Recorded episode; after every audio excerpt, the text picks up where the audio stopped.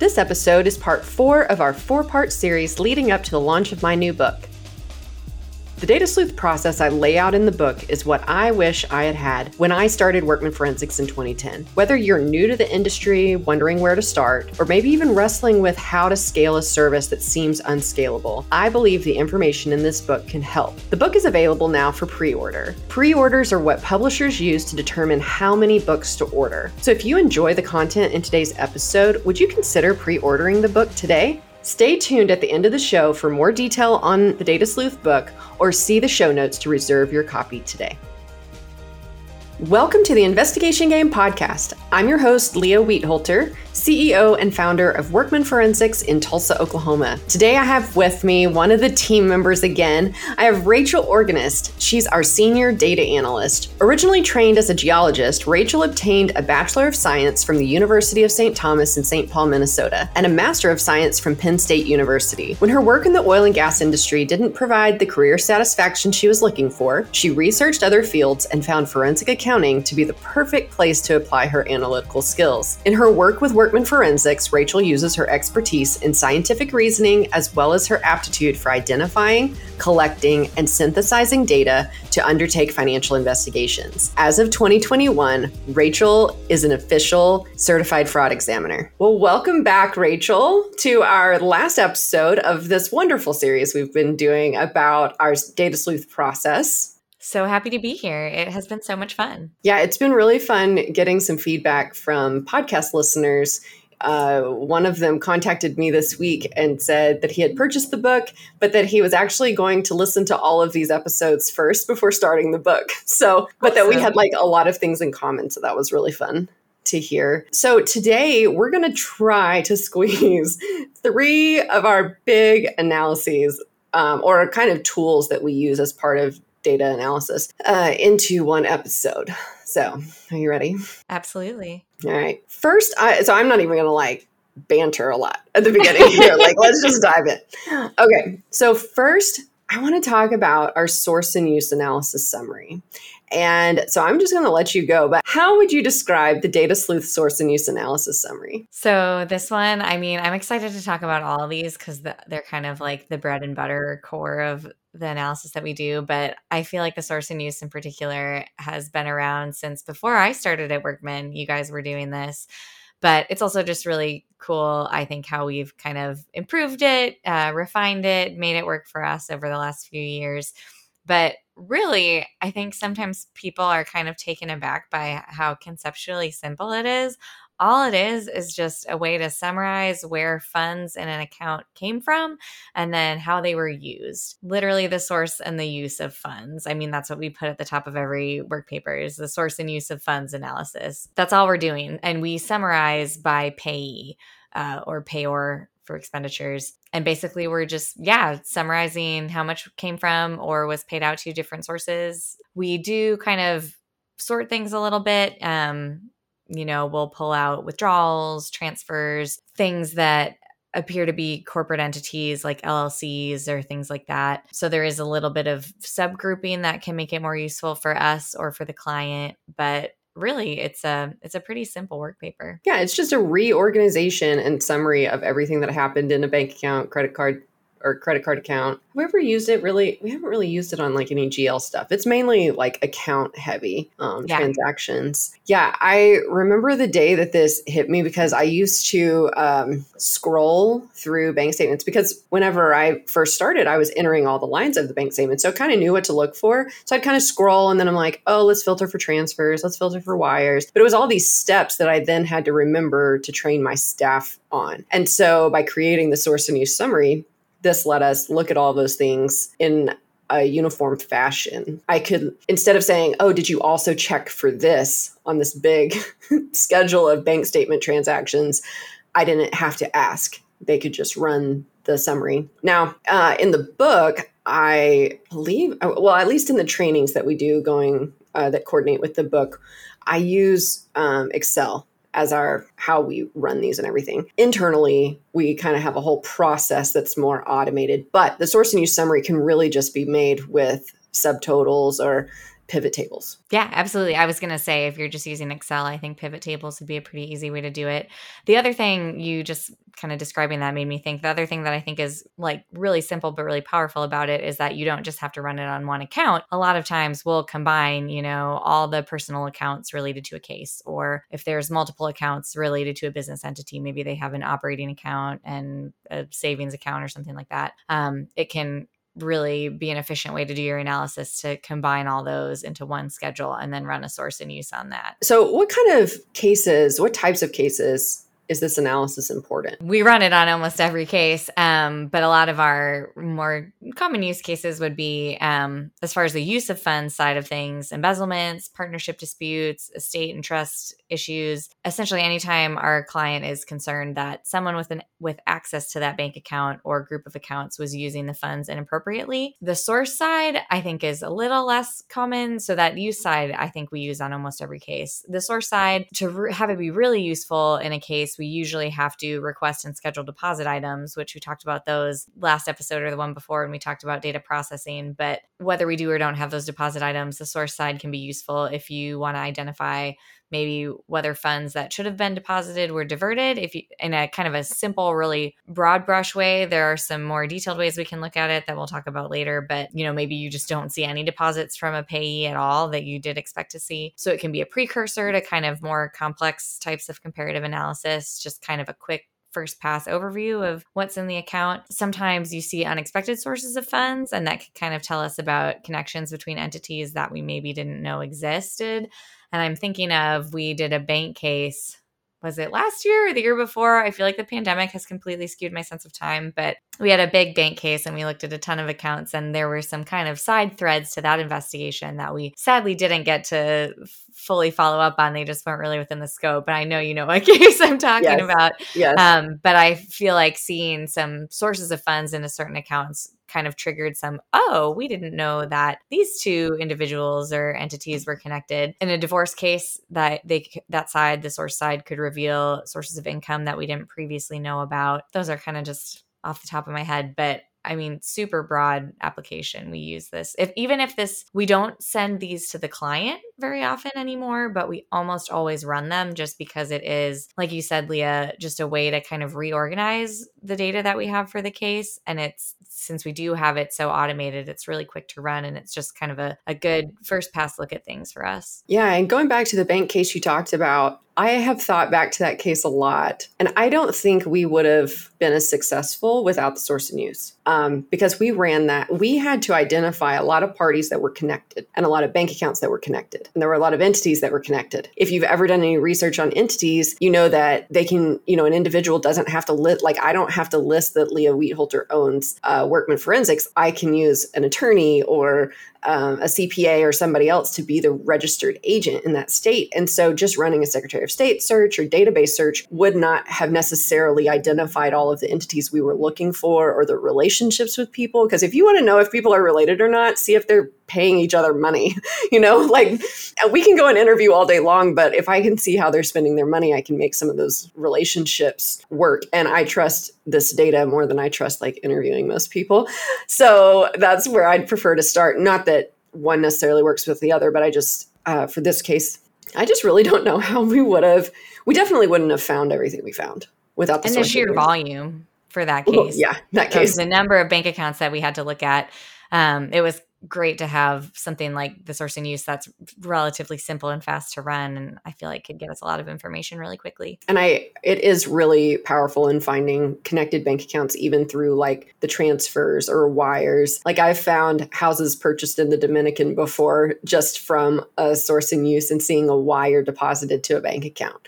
Then you know then it's like oh yeah this isn't like his normal paycheck. So things like that. Do you have a good case example of using a source and use use we've talked about like related to a bank or maybe embezzlement but what about in a divorce case? Yeah so we actually just had a recent case where the source and use was really helpful and again kind of a different budget time issue. Instead of we didn't have necessarily a huge volume for this case like we did for the bank case but the client was on a smaller budget. So we wanted to really quickly be able to answer some of his questions.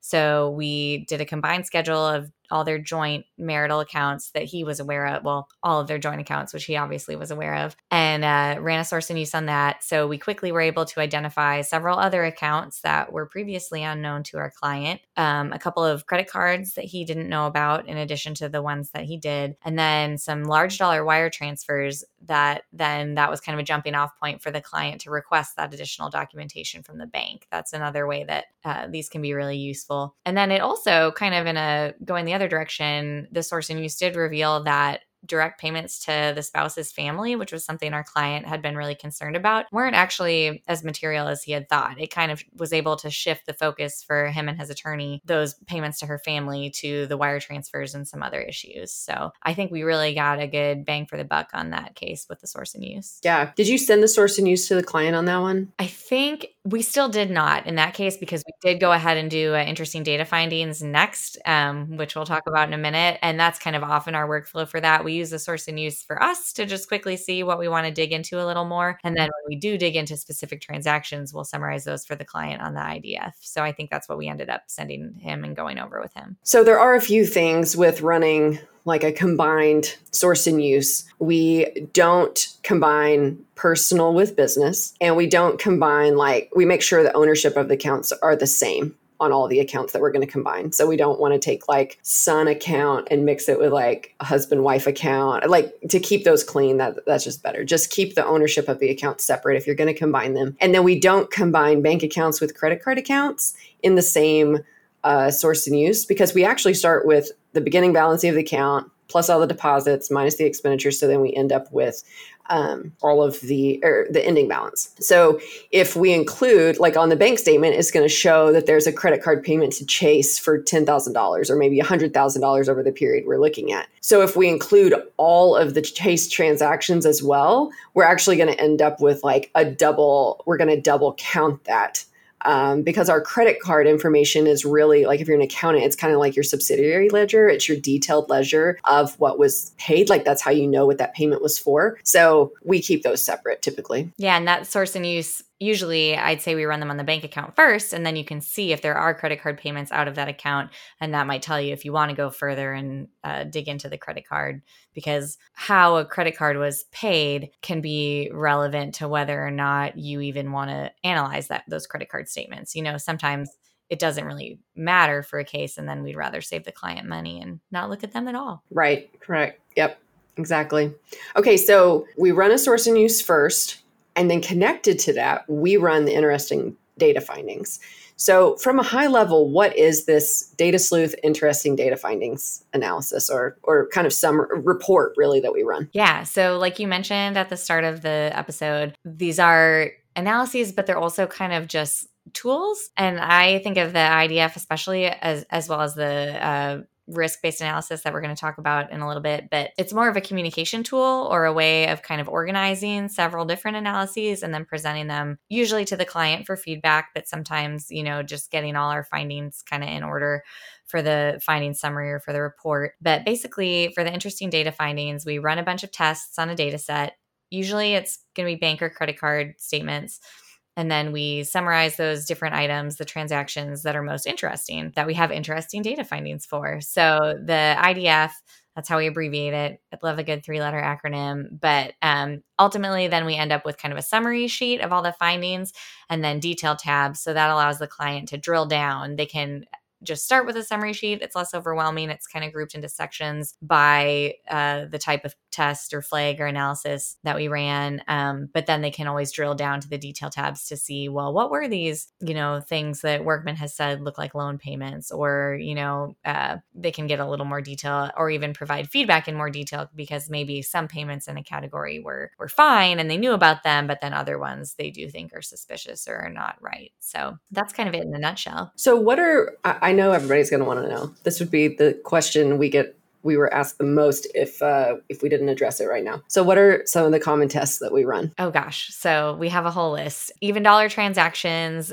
so, you know, that could be things just like $143, you know, truly just the meaning of even dollar amounts. But also, in the vast majority of cases, I'd say it's useful to narrow that down even further to just transactions that are multiples of $100 or $500 or $1,000. It kind of depends on the case or the data set, but I usually start with 100 and go from there. Expected versus actual frequency of expenditures, maybe things that you would expect to be paid or specific payees that you would expect to be paid once a month, but um, maybe there were multiple payments per month. Recurring transactions is kind of a subset or a variation on that. Um, and we'll look specifically at the same payee with the same dollar amount being paid multiple times and um, that can be an easy way to pull out loan payments utility payments that kind of thing and we can go into more detail on all of these. I just wanted to give a quick overview of what some of the tests are. Frequency of deposits so you know there i'm talking about expenditures but also deposits. If you were expecting to see rental income or social security income or things like that um, or maybe just identify different income sources that you didn't know about recurring payments are a way to do that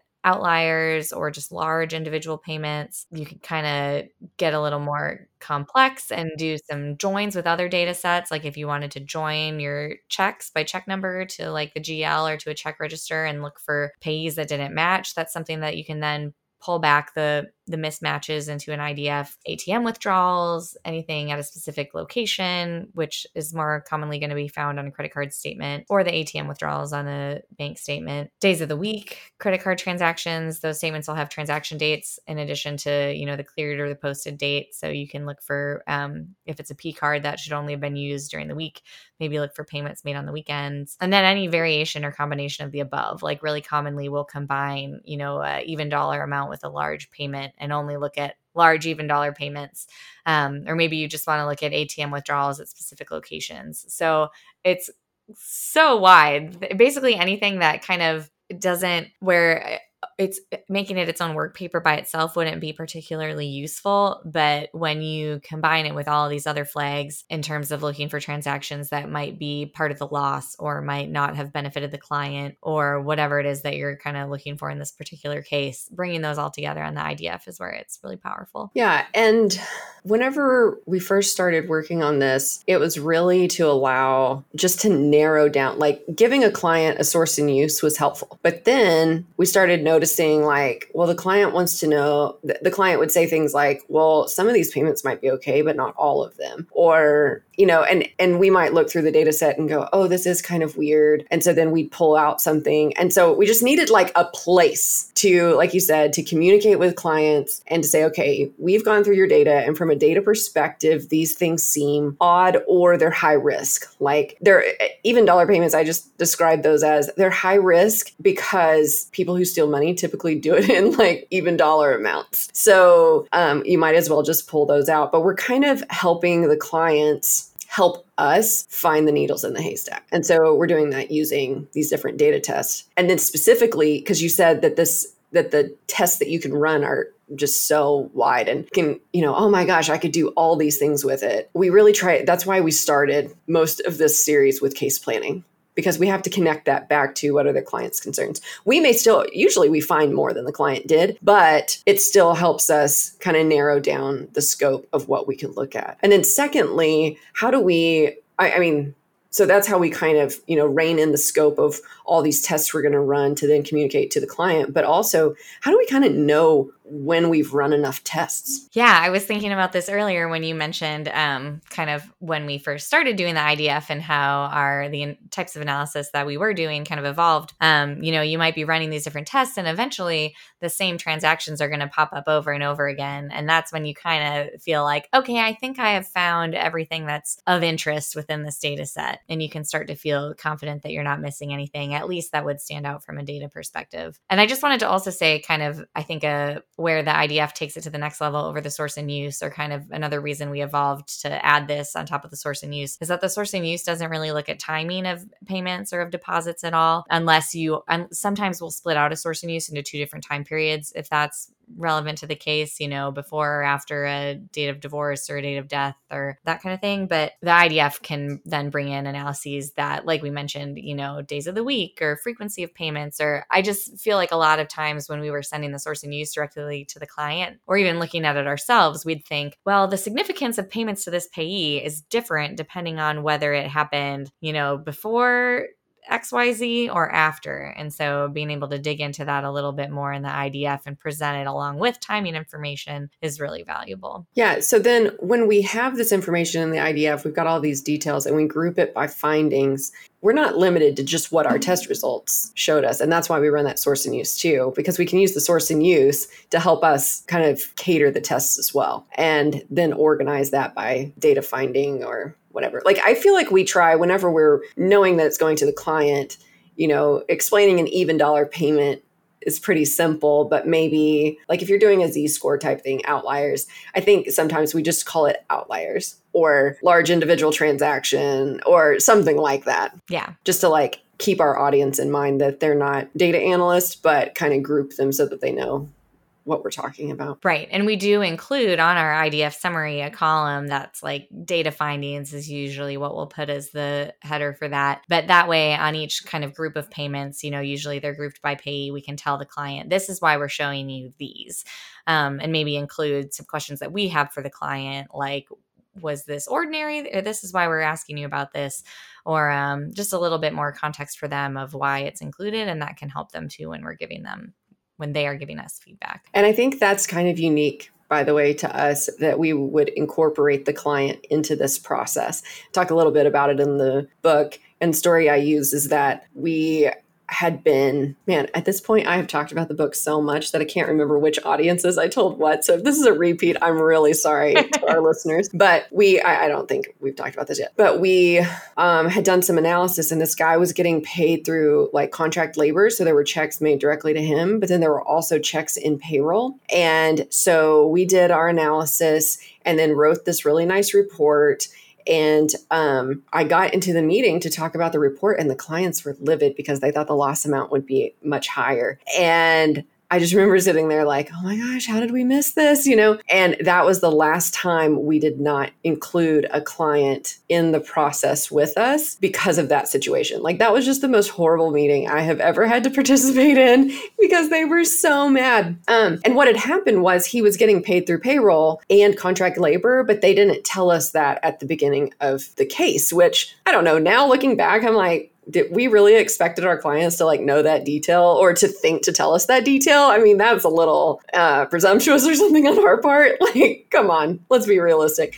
Um, and so when we started incorporating the clients, then that allows us, especially in the IDF step, and then later, whenever we put it all together in our findings summary, it lets us catch those things and involve them before we've like issued a report. Yeah, absolutely. And honestly, I feel like the converse is really commonly true where something looks super weird to me, you know, not knowing the business or the exactly what's going on with the trust or whatever it is. Um, but like we always tell our clients, you know your business better than anyone for clients who are small business owners. And so, you know, we're here to facilitate. Obviously, we bring our expertise in fraud risk and um, data analysis and all those kinds of things to help them. But ultimately, they have great information on what they actually expect to be, you know, leaving their account or who should have been being paid or, you know, whether something is really unusual or not. So that's definitely a key step. And I think that's the IDF is kind of that intermediary between us doing all the data analysis and then the client providing their knowledge of their business really brings the two together, I think, really efficiently. Yes, I totally agree. Can you think of a good example of the IDF before we take a break? Yeah. So another, a lot of these are pretty recent, so they're really fresh in my mind, but we had a partnership case where I think an IDF was really effective. And this was a case, um, I guess we'd call it pre litigation, but the audience for our analysis, the, the client didn't have all the information yet. Their partners were being kind of uh, not very forthcoming with the bank statements and things that they had requested, but they were eventually able to get us some bank statements for the business. And so they weren't really, our client wasn't really looking for anything super specific, um, kind of just general misappropriation of funds. They felt like, you know, they had been cut out of the business to some extent and the other partners were not handling things appropriately. And so the client and their attorney were just trying to gather more information before deciding kind of what their next steps were. But so for that IDF, we actually ended up pulling together a variety of things that I don't know that we would have kind of seen them all in one place and connected them without doing it this way. But we were able to use recurring payments to identify some what looked like loan payments that the client maybe didn't know about. And that looks like they may have benefited the partner's other businesses that the client was not part owner of. Um, and then kind of some other expenditures that were related to real estate transactions that also appeared related to the partner's other businesses or assets that the partners owned without our client that we had identified through a public records database search. So it really kind of tied together these different types of payments that all pointed to, you know, hey, these guys are using the funds from your joint business to fund some of their other business ventures. But I feel like that IDF was really helpful in bringing all those different, those are, you know, different types of flags or payments that stood out for different reasons, but to have them all in one work paper for the client was, I think, really uh, helpful. Yeah, that is a great example. Let's take a break real quick and we'll come back to talk about our risk indicator analysis.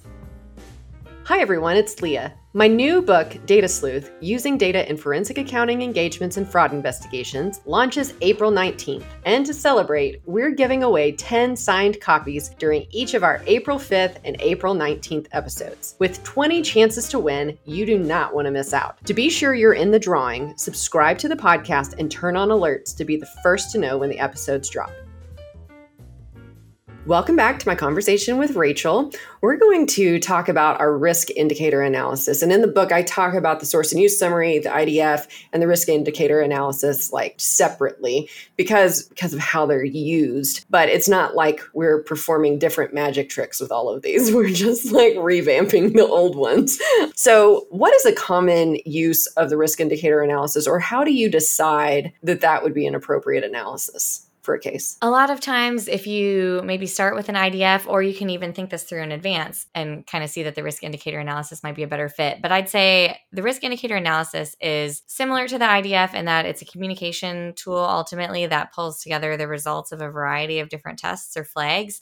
But the big difference with the risk indicator analysis is that it's great for data sets where one transaction or record is likely to flag on multiple tests. Often, I'd say the tests that we do related to the risk indicator analysis aren't as in depth or complex as some of those IDF tests that we mentioned. So, in general, um, the risk indicator analysis it can be used on bank statements, but we more commonly end up using it on data sets like payroll or purchasing orders or uh, kind of other, I don't know, internal company data that um, I just think payroll is a really good common one, though. And the tests will just be simpler. They'll be, you know, just we're looking for large payments, or um, in the case of payroll, sometimes it could be like the ratio of direct deposit to check payments. It could be weird if someone is getting like a lot of checks, or um, not only large payments, but our macro that looks for large payments can also look for payments that are large for that employee. You know, maybe they're not large and compared to the overall data set, but relative to other payments to that person.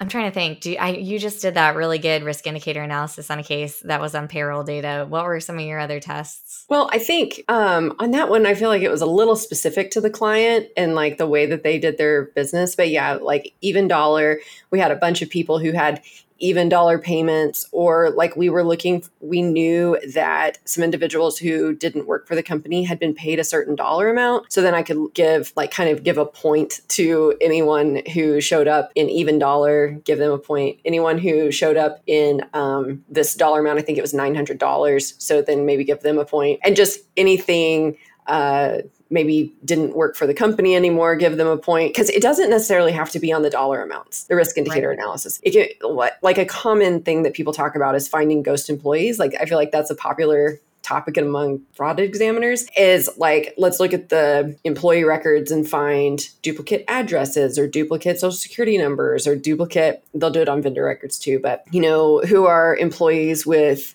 no address or so then you know checks aren't being mailed to them uh, those types of things. And then award a, a point for each of those like these are the these are the data results for that flag and awarding a point to those. So, anyway, I'll let you kind of take it from there, but that's some of the ways that I've used it. Yeah. Well, I was just going to say, I think the biggest difference between the risk indicator analysis and the IDF is that the risk indicator analysis is kind of built with the assumption that a lot of uh, transactions are going to flag on multiple tests. Whereas with the IDF, if something flags on multiple tests, you kind of have to decide which section you're going to put it in. Like, where does it really stand out the most? And then, you know, you can maybe add a comment for the client, like, this payment was also really big. Um, you know, if maybe it's in the wire transfers section, but you're more looking for kind of a variety of different payments that flag on these different tests. Whereas with the risk indicator analysis, you were mentioning, you know, assigning points to different things. It'll be more often that, you know, we assign each test a point and then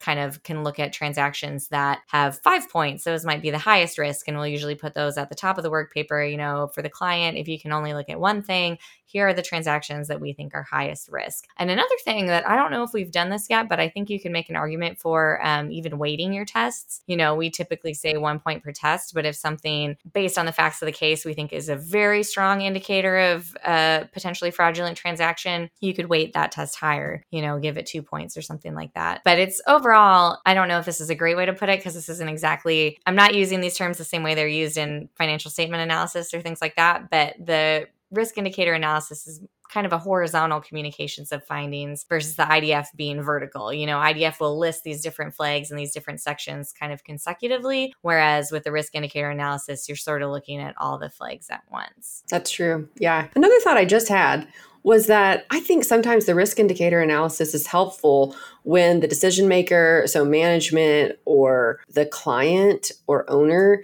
is like further removed from the day to day because mm-hmm. when when we've had those cases where there's an embezzlement and the owner is very familiar with their business they're not real far removed they can say oh yeah this isn't this payment doesn't belong to us. We've never purchased any we should have never purchased anything from this. Or oh yeah so and so they haven't worked for us in this many years. You know like they're familiar enough with those types of things and those those are the conversations we have. And then it starts building that loss. On risk indicator i feel like it's a tool to help maybe the decision makers or management that are further removed try to identify okay i may I, we're not going to have time to go through all of these and i don't know enough of these details to say which should go into our loss buckets or if they should even go into a bucket. And so by saying okay well if we had to prioritize your time, like you said, to look at anything, we would look at these that triggered multiple flags because we think these are the highest risk. And this is how we would track this down. We'd find these supporting documents or information or ask these questions and, and go from there. Because sometimes they're like, we know this happened, but we don't know which people this happened with. And there are hundreds of people. I mean, the case that I use this most recently on I think over five, they did like 5 million in payroll a year. And this payroll was like not very many people were over a thousand dollars of payroll. So we're talking about a ton of transactions and trying to narrow that down to say, okay, this is these categories are most likely of highest risk that we need to consider. Yeah, and I think that is maybe payroll data sets kind of tend to be like that, especially with larger businesses. And maybe that's why we tend one of the reasons we tend to use this more for payroll. Cause I'm even thinking um, one of the first cases I worked on here was ended up being a really big embezzlement case. But when the client came to us, they knew two of the people who were involved and they knew that at least some of the theft had happened via payroll, but they weren't really completely sure about who else was involved. And so just looking at all of their payroll data, this was kind of before we had this risk indicator analysis really, co- eh, before it had really cohered into kind of a standard process for us. But even then, I basically did this same thing and just ran a bunch of different tests. You know, people who received multiple payments per pay period, I kind of put on one Excel tab, and then people who were paid on paydays that not very many other people were paid, you know, kind of like non standard pay dates. That's another one. But yeah, I think payroll data sets just lend themselves to this kind of analysis because often they are just so big that it's a good, good narrowing down. Yeah. And, and the day that I was like, we need to name this was when you used it on it, you like you kind of formalized it a little more on a purchasing case. Because yeah. if you think of purchasing, and this was a manufacturing company, I mean, it was massive. What do you decide? Like, how do you decide what's important? And each flag, I feel like by itself, we didn't have enough information with any of our other sources that would tell us whether it was high risk or not. We we didn't know. And I think you might have rated some of those too. That was definitely a case where the client was pretty distant and didn't have a lot of they weren't just weren't able to give us a lot of feedback on what was, you know, potentially bad and what wasn't. So I like you said, it's almost like this does a little bit more of the work for the client in assessing what's high risk and what isn't. Whereas the IDF, we kind of rely on them. You know, we can point out things that might be high risk, but it just relies on them having a little bit more information about the situation. Right. And I think kind of a fun aside is that when I first started putting these together, um, it was partially inspired by an, an idea training that I did, but then also I and I think we probably said this, um, you know, in an earlier episode or in the intro, but I used to be a petroleum exploration geologist, and this is big in oil and gas exploration, is what's called common risk segment mapping, and it's basically this concept, except instead of a spreadsheet, you end up with a map, but you take your, you know, reservoir charge and maturity and uh, porosity, permeability, all these kind of different factors that make a good oil play. Have your color coded maps and then you layer them together and see like okay this is where all the good stuff lines up and that's basically what we're doing here but just with transactions yeah and i just want to add to kind of the end of this risk indicator analysis that even though it's done a little bit more of the work for the client it's still not proof Right. So we still have to take that extra step. We still have to do confirmations or uh, find invoices or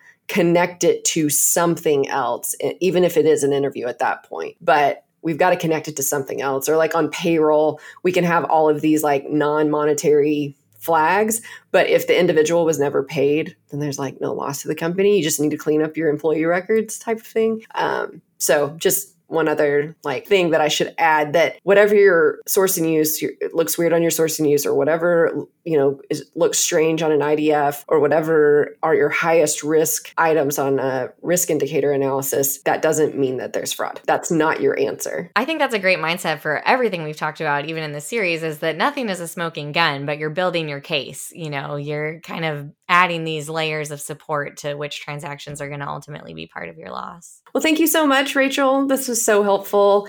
And um, I'm definitely going to do, just here at the end, talk about the book just a little because for each of these things that we've briefly touched on, there are case stories, there are examples, there's even like tables and charts to kind of show you what this looks like in the book. And then to go along with all of these things that we're just really so passionate about and wanting to teach others about because I believe, I think we all believe here that investigations impact real people's lives. And we want to make sure that the work product we're putting out is accurate of the facts, that it tells the story of what actually happened. And so we've created, um, we have a four hour training that's based on the book that has a workbook and all kinds of examples. And we actually practice doing uh, the analyses that we've talked about today. So if you're interested in any of that, make sure to contact us at Workman through our website, workmanforensics.com. Yeah, this has been so much fun, Rachel. We'll have to do it again. Absolutely. Thanks.